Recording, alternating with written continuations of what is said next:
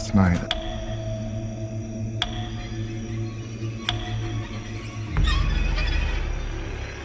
I think I saw something.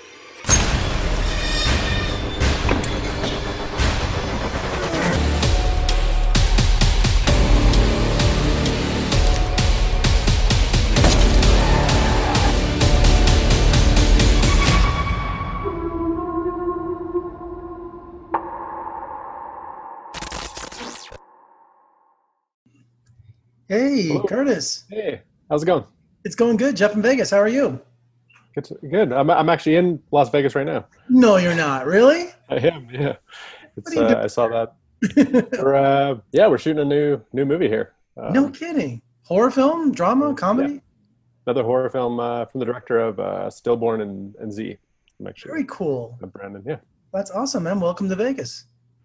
It's uh, yeah, it's been cool so far. I'm out way out in the suburbs, so but Oh, I- yeah? I'm in but- I'm, uh, like I'm Lone Mountain. I'm by Red Rock, if you know where that is. okay, yeah, yeah. That's I'm kind of I'm up there in north northwest. Northwest. yeah. We're in the same area. Yeah. Yeah. Crazy, small world. And it is. Thanks for talking to me today. I appreciate it. Yeah, thanks for having me.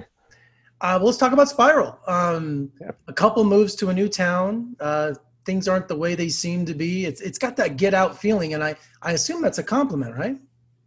Yeah, I I love Get Out. Jordan Peele is killing it right now. Um, so yeah, to be compared to that movie is is a huge compliment. And uh, Kayla has two dads, and uh, I think that's a real unique aspect of Spiral that we have, you know, uh, LGBT represented in a horror Mhm. film. Which I think that Spiral has some tried and true horror elements that we've seen before. But I think because of this couple and what they're going through with the racism and the prejudice and all that's going on in the movie, it gives it a new, the evil going outside the window, and then the evil happening to the couple too. Yeah, yeah, it's a, it's a typical setup with kind of the the family moving into the new small town, and there's a threat. So we, we've seen it before, but it's it's interesting that we there's it's really hard to find a movie with two gay gay male leads. Like I, it's it's looking back, it's like it's it's a, it's very rare that you, you see a movie like this. Yeah, without stereotypes, without anything like that. Mm. Just Uh, it's not finding them. Yeah, yeah, being in the mid '90s, you know, the people weren't accepting as they are today, so they were dealing with that. Right. And you know, Jeffrey Bowyer-Chapman, he carries this entire movie. I have never seen him before. He is a powerhouse. Literally at the beginning of the film, he's like, you turn the burner on, and by the end of the movie, you're at full frame Yeah. with that guy. The amount of emotions that he had in this movie. How did you find him, and were you blown away as I was with his performance?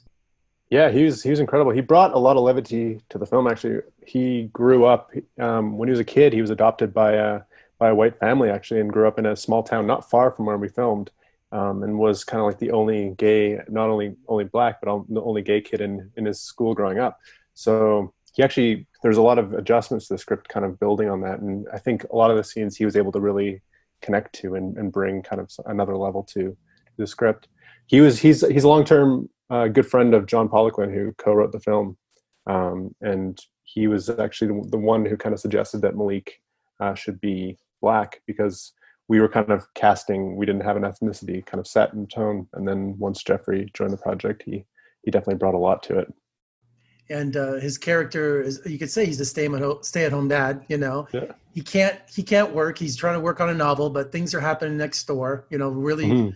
some sort of cult or who knows what's going on. That's what i love about this movie. You don't know really if it's supernatural if it's you know psychos who knows what's happening.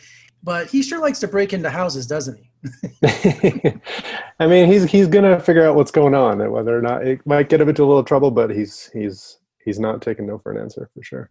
and his character also takes meds so most of the film i was trying to figure out is this in his head is he imagining this because you know his his uh his, um his partner keeps saying look you've done this before and he's got a history of this and i keep thinking Yeah. and he's popping these pills and i'm thinking does he have a psychotic mentality that's that's making him see things that aren't there who's right who's not so this movie's got you has you constantly guessing through the whole film Yeah, we I, I really enjoy kind of those those character motivated films like Jacob's Ladder, where you're you're you're not sure if the outside threat is something that's real or or it is just a manifestation of of kind of his trauma and his his past, his, his kind of struggles. So um, yeah, that is definitely a big part of the film is what what is real and what is what is in your mind.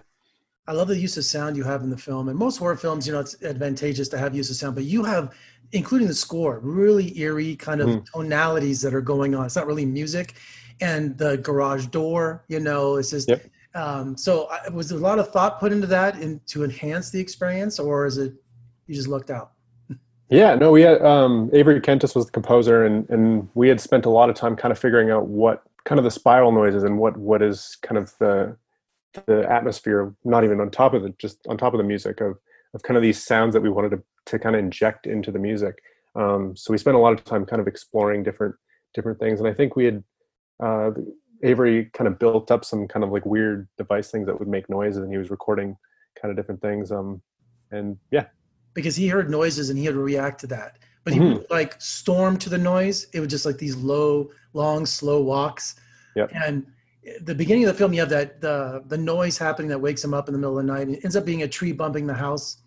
You know, mm-hmm. I had the exact same story when I was in high school. My family went out to dinner and I stayed home. I was watching Return of the Living Dead.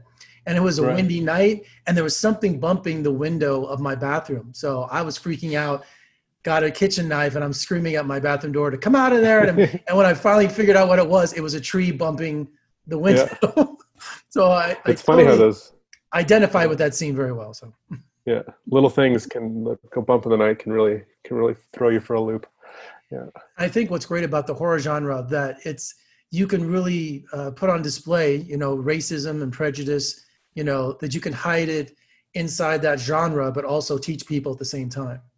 hmm Yeah, a big thing. We we we definitely wanted to make a film that was that was a that was a ride and, and a, an enjoyable kind of experience. Um, but for me, what I love about kind of the horror genre so much is that it it really gives you a platform to explore social issues and kind of political problems that we face every day.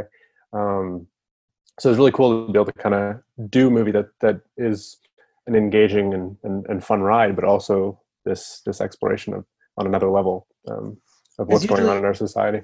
Right, because usually science fiction does that. You know, either Star Trek Mhm. or something. They they can hide it, you know, into the future. But it's it's unique to see a horror film do that, and I thought it was done really well. Yeah, and it's cool to see that that a lot more movies like like with Jordan Peele and and kind of this new wave of of kind of the socio horror where, where they're you're exploring kind of current climate issues and kind of on the pulse of what's going on in in daily life. I think it's it's cool to see where where where the genre is going. Well, Kurtis, man, I really enjoyed Spiral for so many different reasons, and uh, welcome to Las Vegas. And uh, you know, shoot me a set visit. I'd love to come see what you're doing. Thank you so much for having me. All right, take care.